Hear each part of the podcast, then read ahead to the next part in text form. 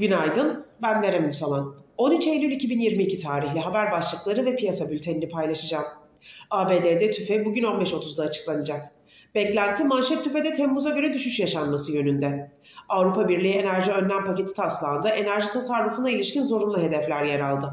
Goldman Sachs Avrupa Birliği önlem paketlerine rağmen Avrupa varlıklarına karşı temkinli.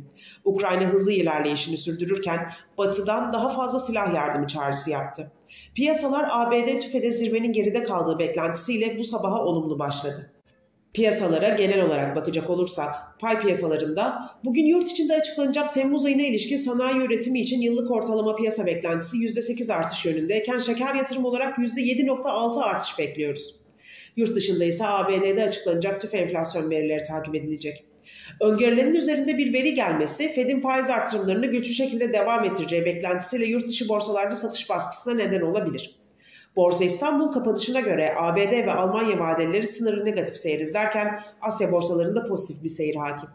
Teknik analiz verilerine bakacak olursak gün içinde 3575 ve altına gerileme alım fırsatı, 3756 ve üzerine kısmen önceki günlere göre düşük hacimli yükselişler ise trade amaçlı kar satış fırsatı olarak takip edilebilir.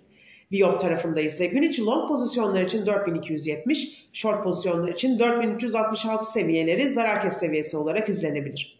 Borsa İstanbul'un endeks kontratının güne yükselişle başlamasını bekliyoruz.